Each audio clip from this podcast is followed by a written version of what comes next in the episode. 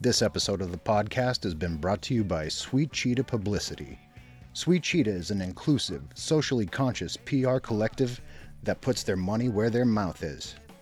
They have a current roster of bands that reads like a greatest hits anthology Brainiac, Catholic School, Jawbox, The New Amsterdams, Oceans in the Sky. I mean, the list goes on and on. They also do PR for record labels such as A La Carte, Arctic Rodeo, Steadfast, Rad Girlfriend, and so many more. How do they pay it forward? How do they put their money where their mouth is? By generating thousands of dollars in annual charitable donations to the likes of Women in Vinyl, Coalition of Communities of Color, the NAACP Legal Defense Fund, and many, many more. The man has the receipts. I've seen them. It is real. The artists, labels, and podcasts Sweet Cheetah works with are curated with an eye on working primarily with friends. You could find Sweet Cheetah on all of the social media platforms, be it Instagram, Twitter, Facebook. Just look for Sweet Cheetah PR and they will be there. He's been Tim, I've been Peter, and Sweet Cheetah has been beautiful.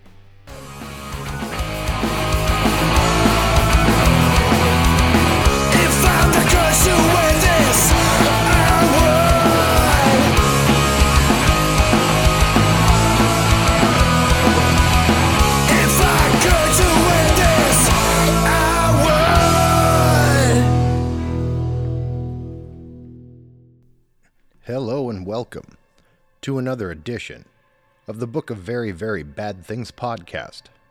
I'm your host, Peter, and I am still here. Somehow, I'm still here. On tonight's episode, I give to you Liam Frost of the group Oceans in the Sky. Oceans in the Sky has been together for quite a few years now, but Parallels, the new record, just dropped pretty recently on Heading East Records. We're talking about an amalgamation of everything from chamber pop to power pop to pop punk. You notice how pop keeps coming in there, and that's not a bad thing, folks. This is pop in the best way possible, in the Beatles of it all. Uh, we really love this record over here. And if you haven't already heard it, I believe you will as well. I had a great time with Liam. Uh, really fun, interesting, cultured, worldly human. Uh, a lot of just great insights into uh, creating music and living a, a transcontinental life. Um, more about him in a second. I know people get a little bummed out on the whole uh, self promotion aspect of uh, advertising, me advertising myself. But hey, it's my show. I'm not trying to get you to give me money. I just want people to listen. You know the rigmarole share, subscribe, blah, blah, blah, blah, blah, blah, blah. If you dig me, let people know you dig me. That's all I'm going to say about that. Done. I do want you all to know something, though. I've been at this for, oh, gosh, two years. Two years. And, you know, it's, it's, it takes a lot of effort on my part just to get one episode a week put out. That's why sometimes it comes out on Friday, sometimes on Sunday. I can't really control that. Life happens, and I apologize for that. But I do love doing it. And I hope you love it as much as I. So I will be sharing with you some of the singles from this record, Parallels. Um, they're all great. But right off the top, I want to share with you my favorite,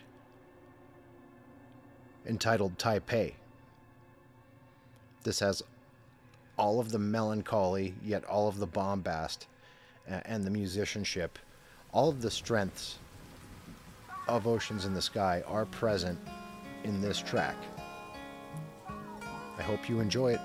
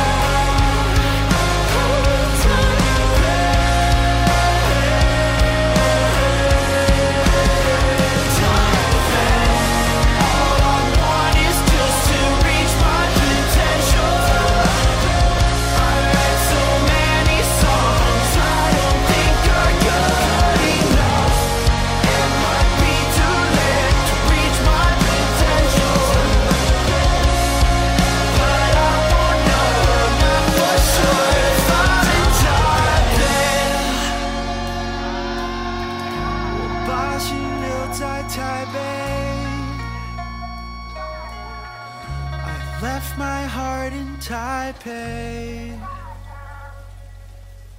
我把心留在台北。 Dear God. What a song. Left my heart in Taipei. And with that, I give to you Liam Frost, Oceans in the Sky, on the book of Very, Very Bad Things podcast.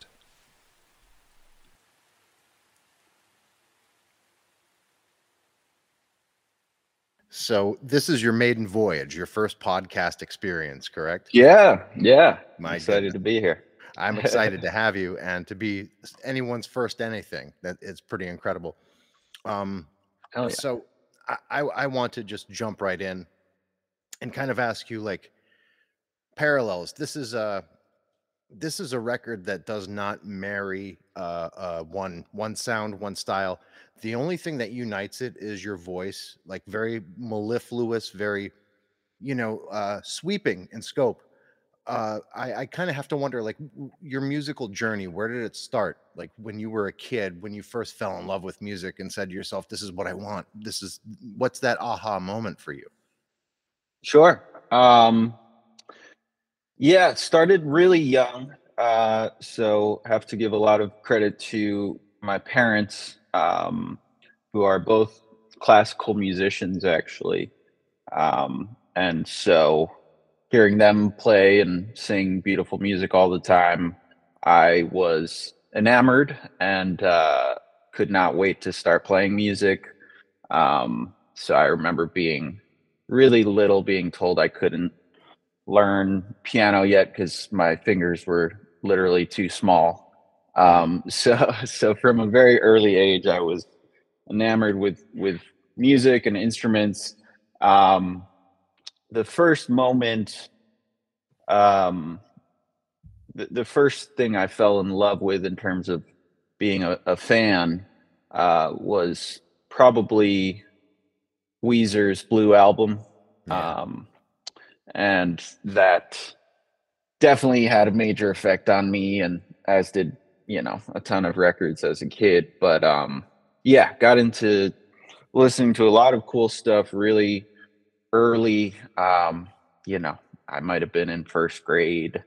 Um and it's all because of my older brother who was also into music very early but was a couple years older than me. Um and yeah we were just obsessed we were we're not the tape generation but we we were listening to tapes Yeah. uh cds i don't know what year cds came around but um No. yeah so we were we I were on the it '80s. I think the late '80s. I mean, I didn't get Okay. a CD, I didn't get a CD player until 1991. And as you can see behind me, I never really got too deeply into CDs. I was a vinyl guy because that was yeah I'm going to be 47. That was my generation. You know what I mean? gotcha But like you, you mentioned the Blue album. I mean, Yes. I was already in college when that came out, and there was something very, uh, you know, um, it, it bridged a gap, right? It was between. It, it, it took aspects of the Clash and the Sex Pistols and aspects of the Beatles and, and Buddy Holly uh, and and and you know, it was a great cross section of what the spirit of rock and roll meant to a lot of different generations. But Rivers Cuomo has this knack for distilling the, the best parts of all of these things and, and, and making them austere and real and, and hard on sleeve. You know, Uh, I, I don't know if he still does that because I'm, Yeah. not, I'm not shitting on Weezer's later sure period, Yeah. but those the first two records were really magical. Definitely Um, I could see how that could be a great jumping off point for what you're doing, but I can also see how your parents could be a very big uh, part of that puzzle as far as your sound's concerned, because it it, it it's not classical, but there are aspects of it that you can glean that from. You know, I'm I'm, I'm the son of a jazz drummer. Jazz was more my, uh, my part of my DNA, but right it's it's not in my music. I can tell there's a classical element to what you're doing. So when you first started playing music, how old were you? Like truly? Um, I was, I would have to ask my parents. I was probably five or six. Um, little little kid at Yeah. the piano. Yeah. um, so that was, you know, my parents were my first teachers, music teachers. Both my parents play piano. Um, and uh, yeah, so very few memories of my early childhood, but definitely remember sitting at the piano. so when you're putting this record together, did you have like you know a, a past in playing with other bands before you did this? Totally. Um, I'll say I didn't play in a ton of bands. I definitely uh, played in a lot of chamber music groups and orchestras, and um, also jazz band. I played a lot of jazz too.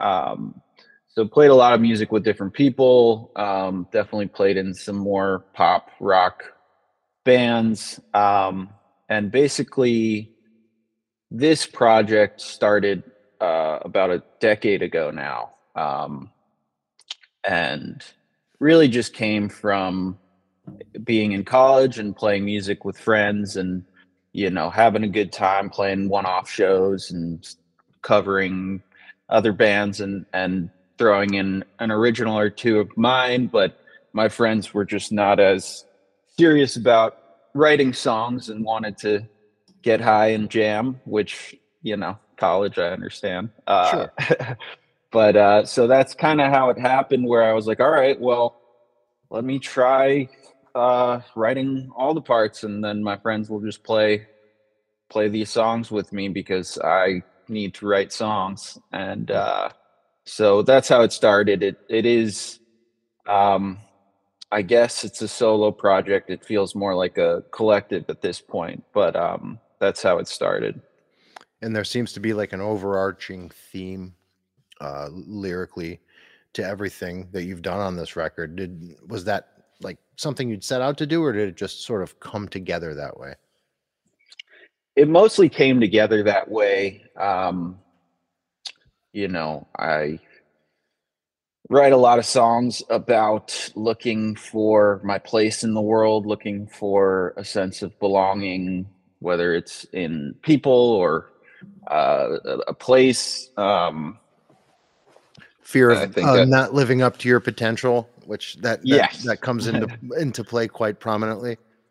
Definitely. Um, and so that's just naturally what I wrote about because that's how I was feeling. And especially, um, you know, I'm half Taiwanese. So I've spent a lot of my life in Taiwan and a lot here, obviously. Um, and so that's sort of a feeling I've always felt. And um, it's also very tied in with music and how music makes me feel uh, at home and, and how a lot of my favorite artists, you know, that's how they made me feel. So a lot of it is singing about music. Uh, but uh, yeah, it kind of happened. And then when I had like a couple more songs to write, I was like, man, I'm realizing I'm kind of writing about a similar theme here. Um, let's keep it going for the last couple tracks, you know, making them different, but but in that general theme. And um, so it kind of happened naturally. And and musically speaking, and th- there's not one song that's exactly the same. They fit together well, but you're not following a formula because there are like these really melodic, almost punk anthems and pop punk type anthems mixed in with what could be construed as chamber music almost. Uh, and then the acoustic tracks, like everything does not marry a specific sound. That eh, but it but it works together and that's important. You don't find a whole lot of that uh, ever in, in any uh, era, era Yeah. or genre of music uh, and you could forgive people for that. I mean social distortion is one of my favorite bands. You're gonna you buy the next one that comes out it's pretty much gonna be sounding like you know a, a mixture of punk and 50s rock and roll you can count on that that's great Right. you know but this isn't that kind of group Yeah. that's that's what i'm getting from this just from the first record Totally. Um, so when you're you're taking this and and trying to get it released uh who how do you kind of get noticed for that Yeah. Um, yeah, it was interesting when I was pitching to labels. It took me took me a couple days to really figure out what I was gonna how I was gonna describe the album because it's uh it's hard to sum up yeah it is. in a single genre or you know it is countless genres. Um i think yeah like you said um each song is different from the last. Uh i think the reason they work together obviously besides you know just being me writing them and having a certain melodic style that and obviously my voice being a constant uh, throughout. I think, with a couple exceptions, um, regardless of whether it's more pop or more punk, more synth or more guitar, I love high energy music. Um, Yeah. And so I think that is another thing that that ties it together. Definitely, you know, how did I describe it when I was pitching? A, a, a little while ago now, but uh, something like, you know, countless um, genres, but but uh, a punk energy throughout, high energy throughout, and um, focus on catchy melodies and uh, a, a mixture of uh, sounds. Yeah. Yeah, and and when you approached it, like you caught a lot of ears really quickly because like it bubbled up to me very very fast. As soon as like it was before the record even came out, but like people Yeah. were- people were filtering this name my way constantly, and I was like, "Well, well, play it for me." Oh, I I don't have it, but I heard it. Yeah. and Yeah. okay, well, play it for me. So Yeah. when it finally did make it uh, my way, I don't know what I was expecting exactly because no one could tell me. Right. And I think I- think I think that's a strength because there's no preconceived notion. You know what I mean? Like Right. no no one could say, "Oh, they sound like uh, you know, the Dillinger Escape Plan," or they sound like Right. you know, Public Enemy, or whoever. You Yeah. know, it it had its own vi. It was resonating with its own vibration. That is something that comes along only once in a great while. Like uh, OK Computer, when it came out, when I was trying to explain that to my friends, they're like, "Oh, oh, so uh, is it like the Bends or is it like Pablo Honey?" I was like, "No, it's more like if if Pink Floyd uh, were smoking crack and reading Philip K. Dick novels." Sure. like, well, that doesn't help me at all. I said, "Well, I can't help you then."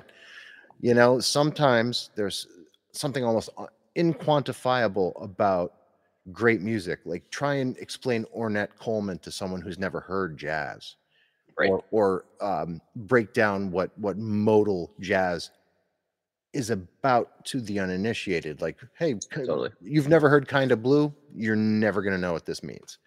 Yep. Um, that I don't I don't get that too much, so it's pretty exciting to me.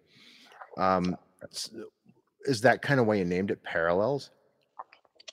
So the name Parallels uh, came from a couple things. Um, lyrically, like you kind of put your finger on, a lot of it is is uh, there's there's definitely some similar themes throughout, and a lot of it is that feeling of searching for a sense of belonging in the world. And uh, I wrote half of the record in Taipei when I lived there, and half of it in New York. So sort of about the parallels in my life just no matter where i am trying to trying to figure out where i should be. Um uh so lyrically it's that. And um similarly musically it wasn't something i set out to do.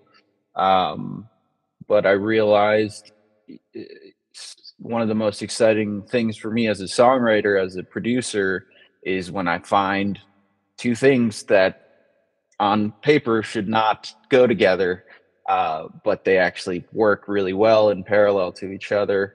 Um, you know, and especially with more Chinese uh, sounds, instruments. Um, my friend uh, Wan Wan plays this instrument called pipa Yeah. on a bunch of songs on the record.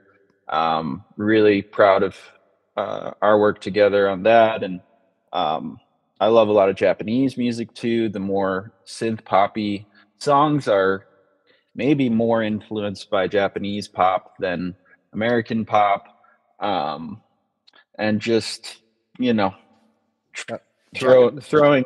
Sorry, go ahead. that Japanese pop is so gothy in in in uh its its delivery. There there's something really uh there's something up in Japan because when they make music that maybe originated in the states, they actually expound upon it in such a way that makes it undeniably Japanese.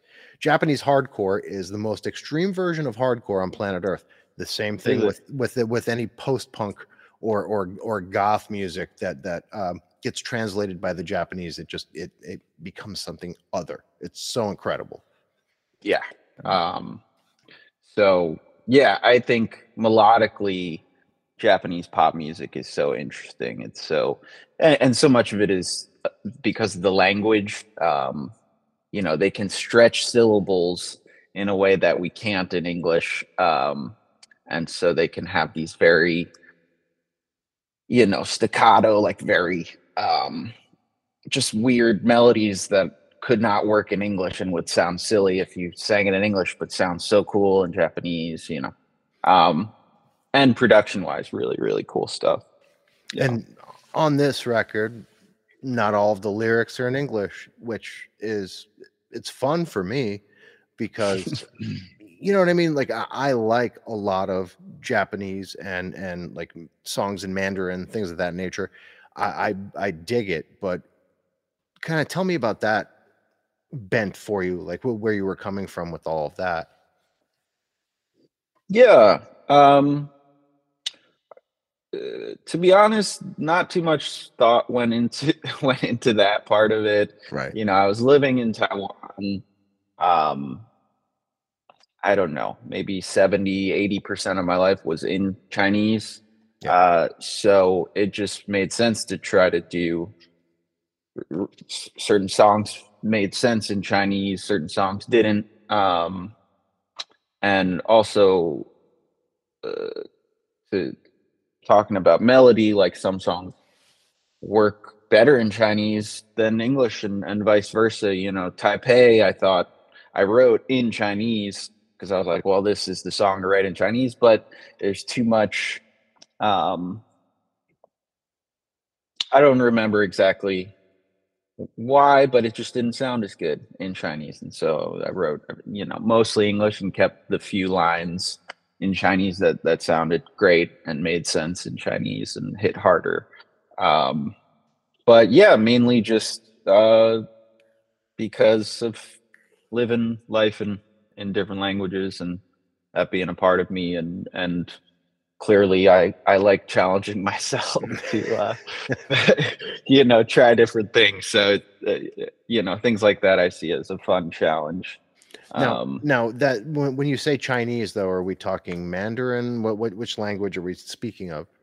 Yes, so uh, I speak Mandarin. Yeah. Um, there's a little bit of Japanese on the record. I speak Japanese too, but um, not not nearly as well as as Mandarin but you're a polyglot. That is uh that's impressive. My wife is a polyglot as well, and it's almost it it's daunting because I having grown up speaking a little like more than a little Polish uh, yeah as a child and losing it uh due yeah. to due to a lack of practice. You know, I I I almost feel like you know, you're not better, but certainly you have a leg up on me that you can speak no, all these different no, no. languages. Like my, my, my wife speaks Spanish and Portuguese and and very intellectual human being, very very yeah. adept. Um, sure. I I I'm lucky I have an English degree. yeah. But but uh, I can say uh, with a great degree of certainty too that there is uh, uh a very big market for not only music sung in Mandarin or, or Japanese, but uh, all of Asia, there, Korea even there's there's a market for that in the United States that I find surprising and refreshing. There's been like a major rise of it. I think it started in the early 2000s when uh, bands like Dir En Grey became popular, but mm. now it's the pop thing too. It's wild to see. Yeah. I, I don't even know what to blame for it. Yeah. Um, I think there's so much amazing music out there, and I think your average American in the 90s, 2000s, you know, hears a song in a different language. And, you know, at that time it was like not a cool thing, you know, it's different times. Yeah. Uh, you know, it wasn't cool when I was little to speak Chinese, and it, it's cool now, you know.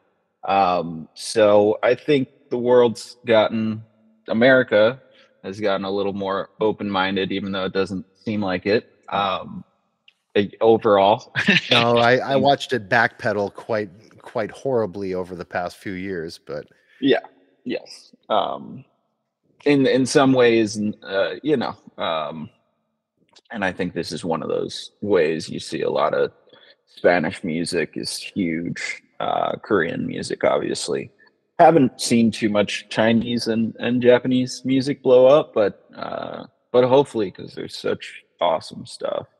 It is a little weirder compared to think know. of think of like ch- the classical music from both aforementioned countries. Th- They have uh, a very unique style, and you know, there's it almost smacks of their cultures, um, especially when considering China and Japan because they were adversarial. Um, even to the untrained ear, their classical musics. Uh, may sound similar to someone who doesn't know much about music, but when you really listen to it, they're vastly dissimilar. It's it's like the difference between Rachmaninoff and Wagner. You, you know, they're both dark, but Yeah.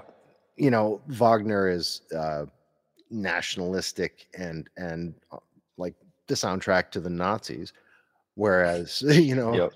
Rachmaninoff, that's that's actual depressed like that's someone staring into the void and realizing the void staring back at them that's how i uh, that's how i kind of like explain him um th- those are the dissimilarities between the two it's totally. it and it, to me it makes sense that you know the, that classical kind of flavor comes into play um even more so towards the back end of your of parallels. There there's there's something it becomes more orchestral at points. Um was that natural instruments or did you, you synthesize them? How, how did that come into how did you kind of put that together?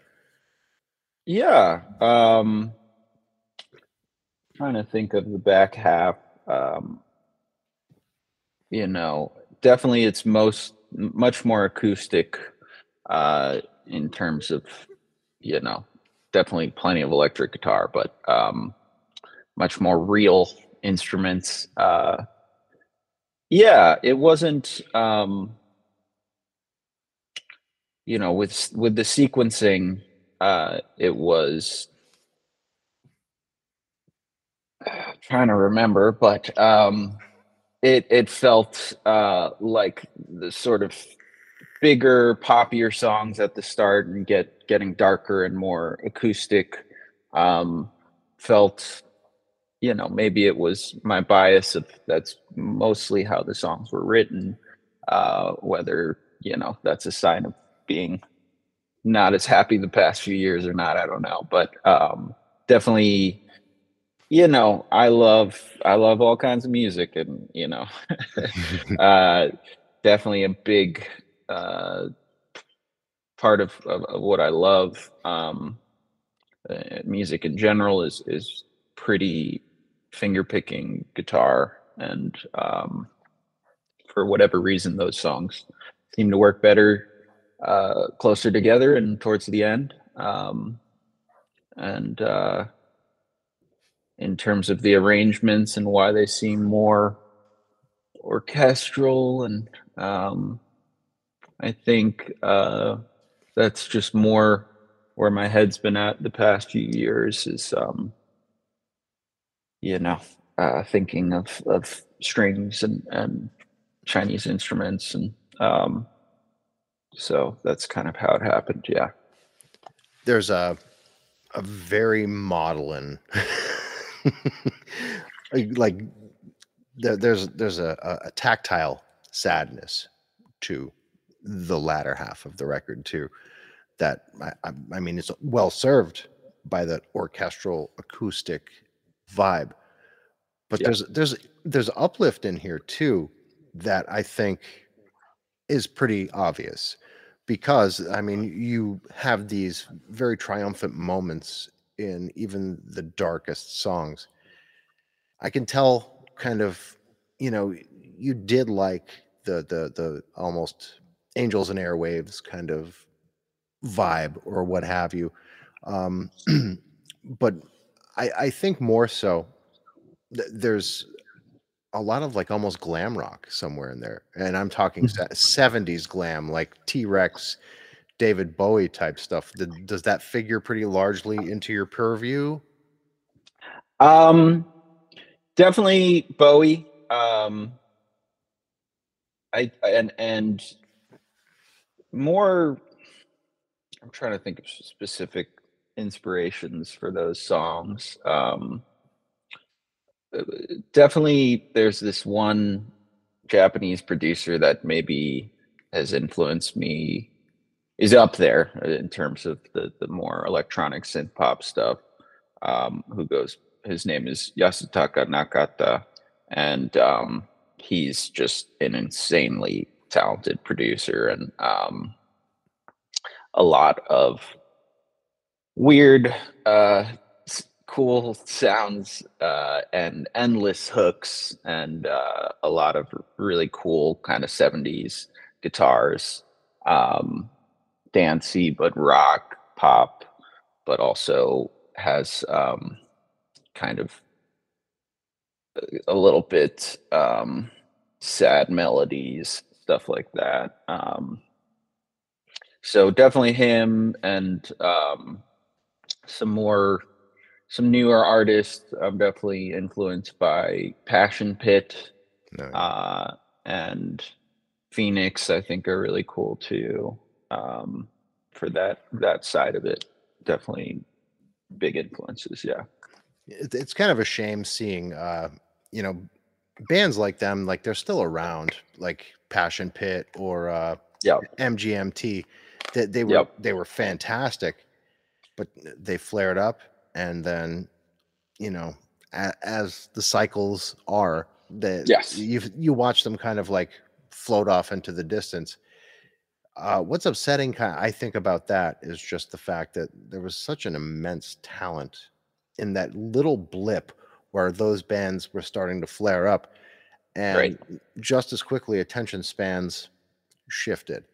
Um, i'm not going to uh, beleaguer the point or belittle the bands that replaced them or the musicians or or artists that replaced them but it seemed to me like it was it was a little short lived you know what i mean like because like they they were in the 2000s i'm not going to talk about my era because it we, Sure. we know i'm old but like in, in- the in the like the the early to mid 2000s you had that like next british rock movement and then it was like you know the the pop punk thing got really big and the scream emo screamo thing or whatever you want to call it Yep. and then indie rock got really awesome again and you had Yep. mgmt you had passion pit you had uh phoenix and and all those sorts of bands it, it just it seems to me like attention spans are shorter and shorter and shorter how do you think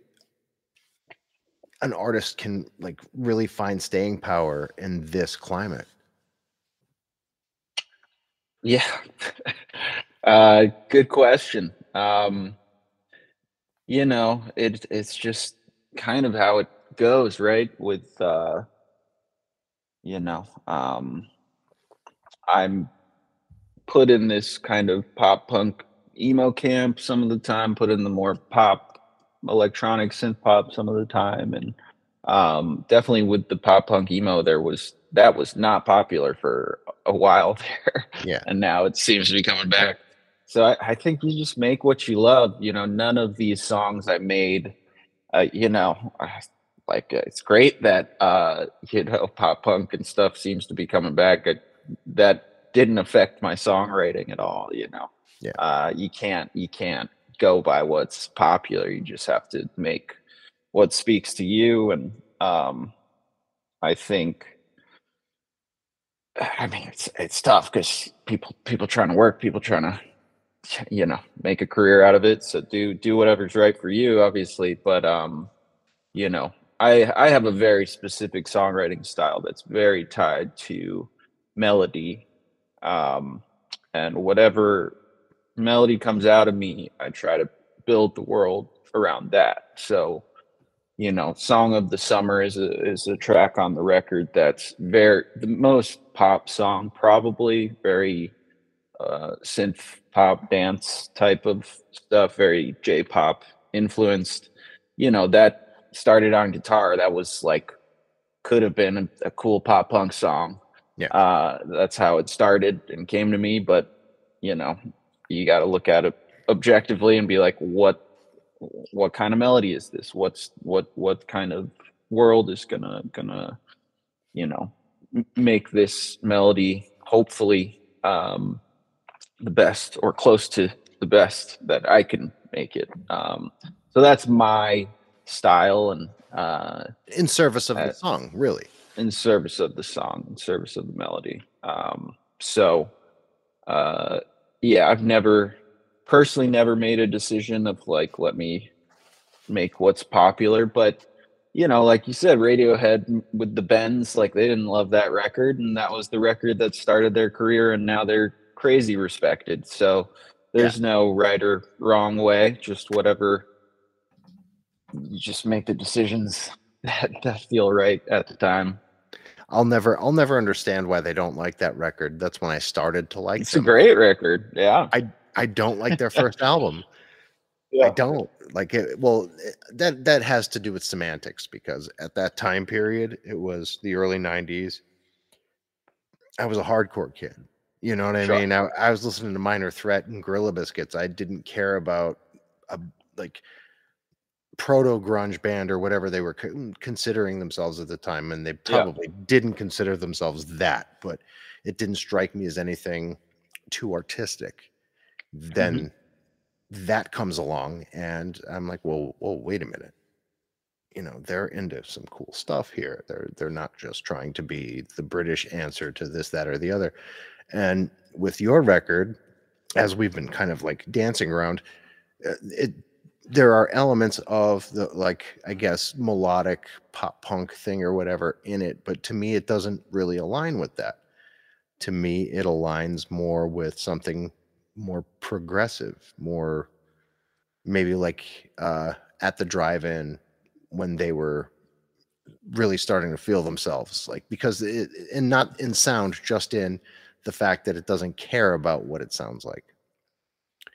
I don't Yeah. think you. I don't think you care about what it aligns with. I think you care about how it makes you feel and how it sounds, because you're a producer too, correct? Yes. Um, yeah. So I produced most of the songs on the record or co-produced. Um, and yeah, I mean, I admire bands like you were saying who have a sound, uh, you know, who you know what kind of sound you're going to get from them and it's your favorite band and they deliver and it's amazing. Um, I you know, part of me wishes I could do that and do a full record of one sound. I think that's really cool. Um, I think it was, I think I read Brian Eno was saying how, you know, either you're a farmer or a cowboy.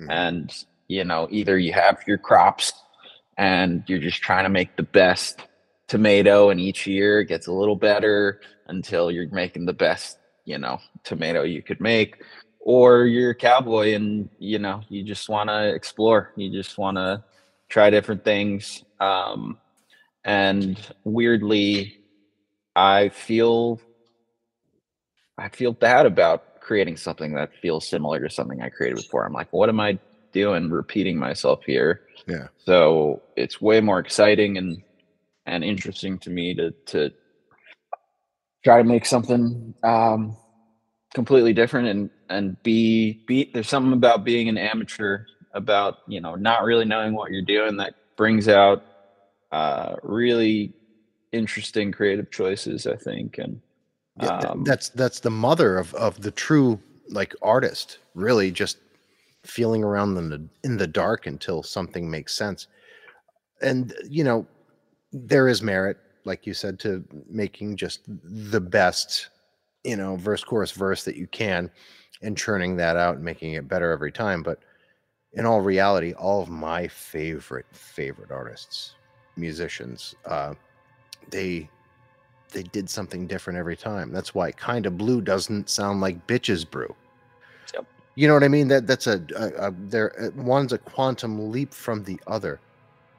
And you know, not to beat Miles Davis to death, but like that is a career trajectory that one couldn't possibly set a watch to. You know what I mean? Like that's just tectonic shift on tectonic shift. Same thing with Ornette Coleman. Same thing with John Coltrane.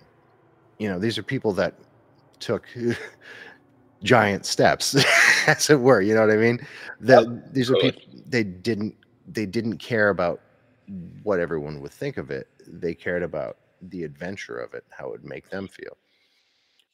I get that from this. I don't know if everybody's going to get that from this because I'm a massive music nerd, but I really I really did get that from this even within the confines of the album. You know, that's important. And I think it's about emotion for you too in a big way. Which kind of leads me to the only question that I have pre-prescribed for every artist. It's the only Sure. thing that comes every episode and that is what is it that inspires an existential terror in you, that dread? I think about for sure. Um,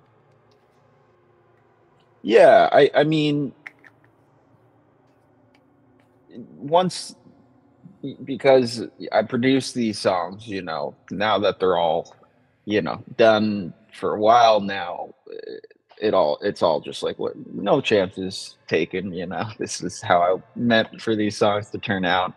Um, but definitely at the time, you know, I had the thoughts of of uh, you know, our people are going to be like, what's with the Chinese song? What's with, you know, this sound I haven't heard. I I'm a pop punk guy. Why is there a pop song on here? Um, definitely that feeling of, um, like, is it to be a miss for most people because it's it's too diverse? Um, but uh, you know, and and I had some anxiety about putting out this larger body of work where it's a lot of extremely personal things lyrically.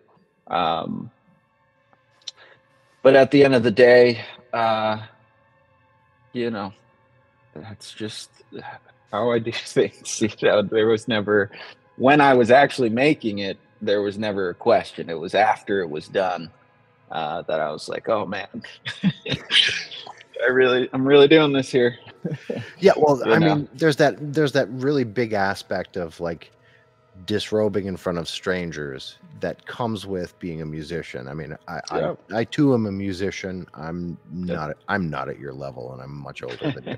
But uh, there's that part of you that you're giving something of yourself that's so raw and and so precious right and you're unveiling it you're you're you're laying yourself bare in front of you know the world at large that can be daunting that can Yep. be terrifying. It takes a, a certain amount of gumption to allow yourself to be that vulnerable in front of the entire world. And doing it with uh, a zeal and uh, a sense of melodicism it's a strength uh, that i kind of have to applaud you for because like i said when i'd heard this initially uh, i was i was probably expecting something a little bit more by the numbers. And it took me probably about a minute and a half to figure out that that was not the case. Um, which is a, a, a big compliment because as you look behind me i own over i own about 7800 pieces of music on vinyl Oh my god. yeah I'm. I'm i have a sickness but i've been collecting since the since the 80s uh, Very cool. uh, there's one thing that's congruent throughout the entirety of my collection, and that is individualism. Uh, I can't just buy anything anymore because space is at a premium. I bought your record. Oh, thank you.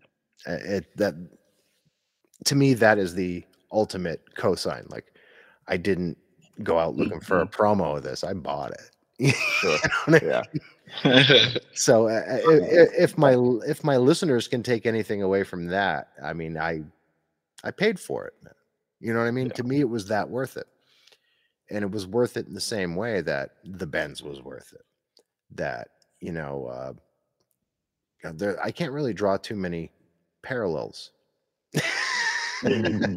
to it because it, it does it you you're you don't have many peers and and that's a strength. Um taking that into consideration uh what has the kind of temperature been like? Have people been really responding to it? Yeah, definitely. Um, it's been interesting to see, and and uh, I think a lot of people sort of have their favorite songs. I, I I don't know if there's a ton of people who love the album as a whole as of you know two months since release. Um, hopefully, but uh, either way, um, very interesting to to hear. Um, and and you know um warms my heart to see that that uh it's meaningful to people um and that's ultimately the goal right? Um beyond my own just this necessary you know exercise of writing songs um the fact that anybody can um feel anything that that that you know is beyond just something in the background is is uh is what it's all about. And um yeah i mean the i don't want to sound braggy uh how do i summarize this? Um the you know uh, without going into too much detail but we went on tour and uh, in January, and and there there were kids singing along, and the record had been out for a few days, and and um, and that was mind blowing. That was just like you know almost you know had to stop performing. It was uh, obviously you know didn't didn't get anywhere near that, but it was just like this is this is wild. Um, so yeah, uh, lots of people listening you know a good amount of people sending messages and stuff and uh i don't know how all of those people feel about it obviously but um the people who have reached out you know um and i'm sure some some of those people who who love the record will listen to this and um i appreciate you uh a ton yeah and I could say very honestly that uh, Ghost, Worlds, Taipei, and in the end, the last four tracks are my favorite songs on the record. But I have a very difficult time kind of like taking those parts out of the record.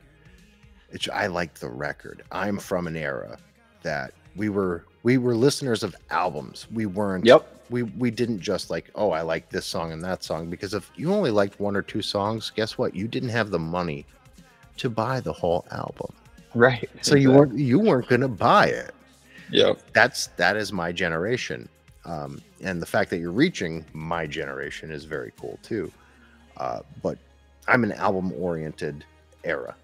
Totally. And you know we prized that as as a, a badge of honor. Like this this whole album is that good that i had to yep. buy it. Yep. You know there's there's not a whole lot of that kind of thing. It's a very singles driven era more so than ever. Um Yep. this is an album for people who like albums and, and that sounds trite but in all honesty that's a big deal. I do kind of ha- i wonder and it's totally off topic. Sure. But uh you, is liam your birth name? Liam is my birth name yeah that is so i'm i'm half irish so to me that Okay. that that is like near and dear to me that like i almost wa- i almost want to call you lem because if your name is liam and you're irish your name is lem. But um yeah i i was and your last name's frost My last name's Frost. That yeah. is that is absolutely like in all-time coolest names that is like that's, that's up there that is Ah, appreciate it. up there um so both of your parents are are chinese No, so No. my dad is white Mhm. um, uh, and part Irish. I don't know what percentage, um, but the names actually mostly came from a book that I sh- should read, but every time I I I only think about it every few years when someone asks me how I got my name. uh, but yeah, there are two brothers, Connor and Liam. I believe it's called the Trinity, which sounds very religious, but I don't. I have no idea. Uh, but uh, yeah, my brother is Connor and I'm Liam. They just really like the names. Oh, that's very cool. I um yeah, I having grown up with m- more than a few friends who are from were born in or are of Chinese descent. I mean, one's name is Quack, one's name is Tron. Sure. Um, you know, pretty common names there. Here, Yep. not so much, but you know, that that's what comes to mind for most people.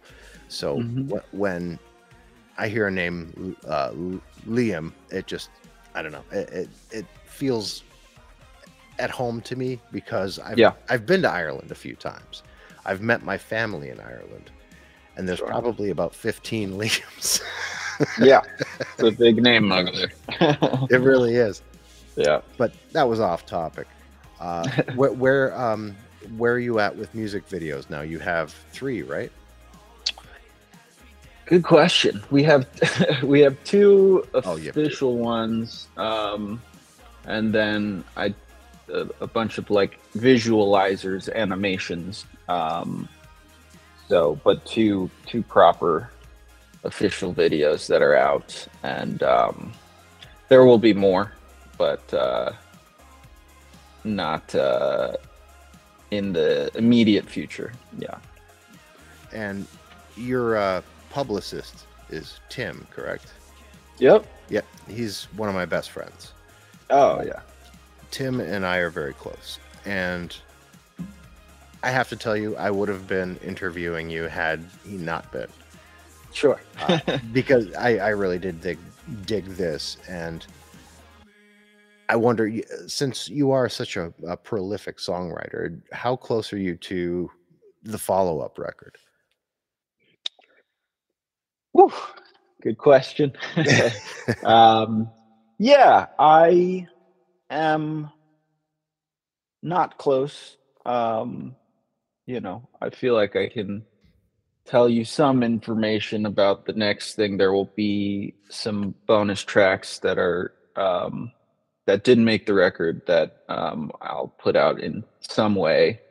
Um, and we're discussing the best way to do that. So that's the next release um and then uh yeah i've i've got a few songs uh going. I decided to not pressure myself to put out a full length for the next one. I'd love to if it feels right um and obviously i i made an album in an age of not making albums. I love albums. That's you know um, if I were able to do music all the time, there would be no question. Um, but uh, yeah, it, I part of me wants to do, you know, um,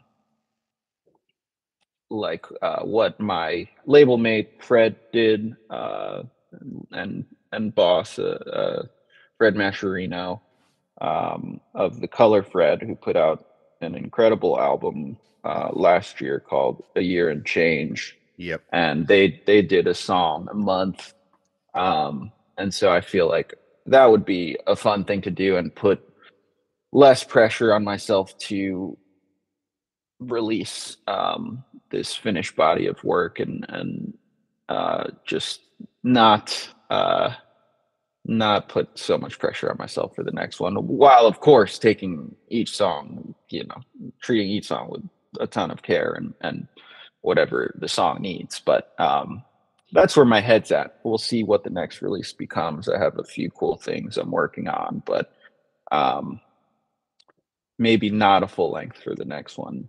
Maybe something like what fred did. Yeah well he, attacked that i think in the right way too. He just kind of let it let it be what it wanted to be you know? It, it, it's not as if we're not viewing a full album as 10 or more songs anymore i mean we have examples of everyone from kanye west to nas to um, you know like so many groups a five or six song record being Right. a complete work. Yeah. I, I think that's okay. I think that's more than okay. Um, as long as they're of a same time period, same mood, or or era, or what have you, as long as they're meant to be together, Right. it's an album, man. Yeah. yeah. You know what I mean? Like, uh, I'm trying to think of a, a- really great example, like uh, like Led Zeppelin Coda. That was an Mm. eight song record. Right. No one questioned that. No one did. It was Led Yeah. Zeppelin. They could do what they wanted. But yeah. why couldn't that be the full thought? Why could there's no ellipsis at the end of that? This this is what it was, beginning to end. Totally. there it is. I, I think that's a beautiful thing. And I guess my last kind of like question uh, would be what would you like everyone to walk away from this record with? Oh, um, yeah. Uh, I feel like just hopefully they, you know, and I put it in the liner notes, something along the lines of I just hope it makes them feel something.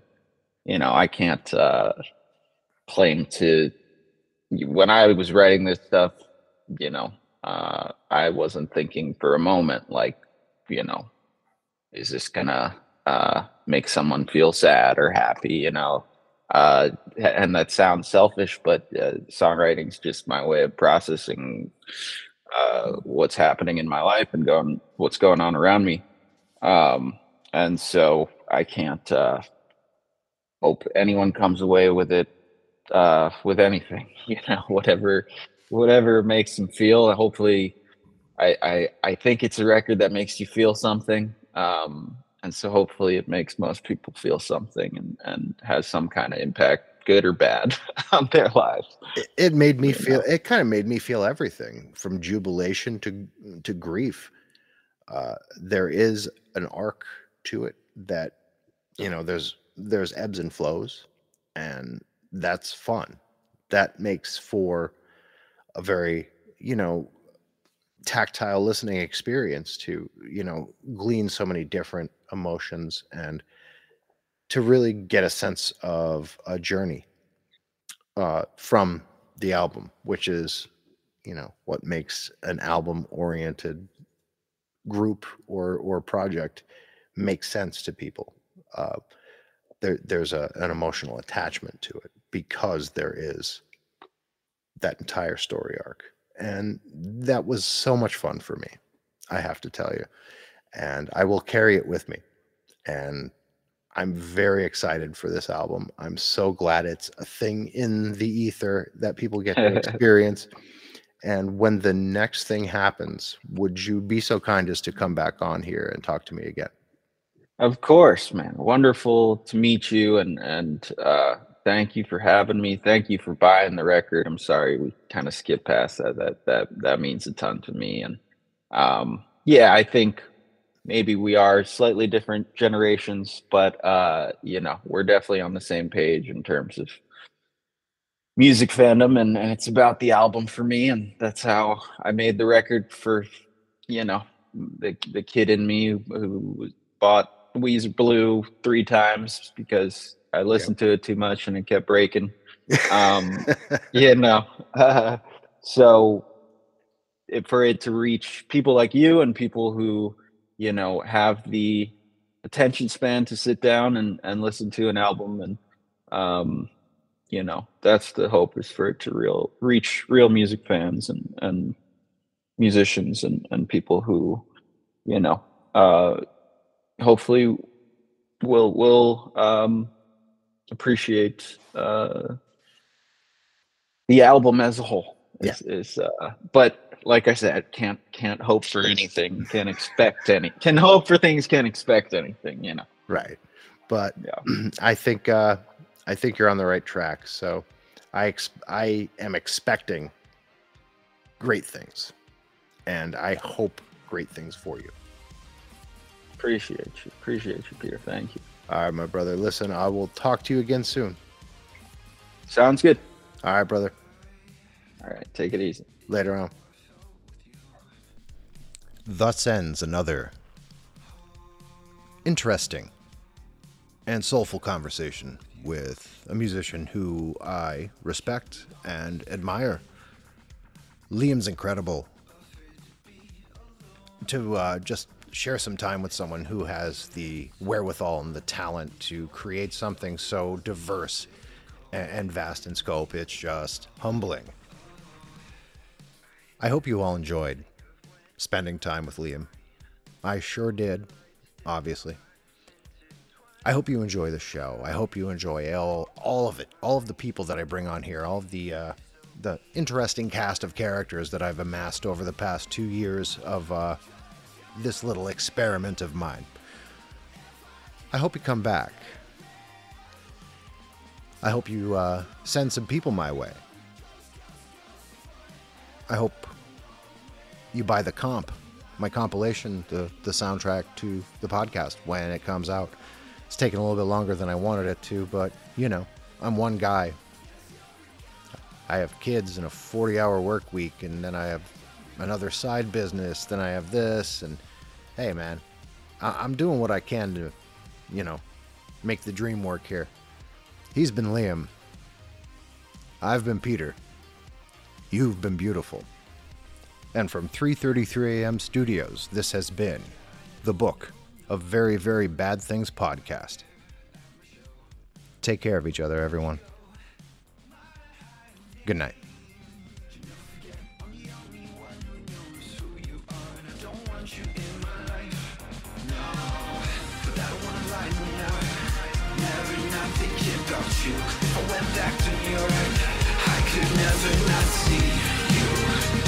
Damn, we walked away from the dream.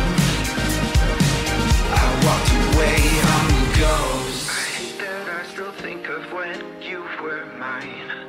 All the lights dancing lives intertwined. Oh, kaerita daima amai kimochi. Life so easy.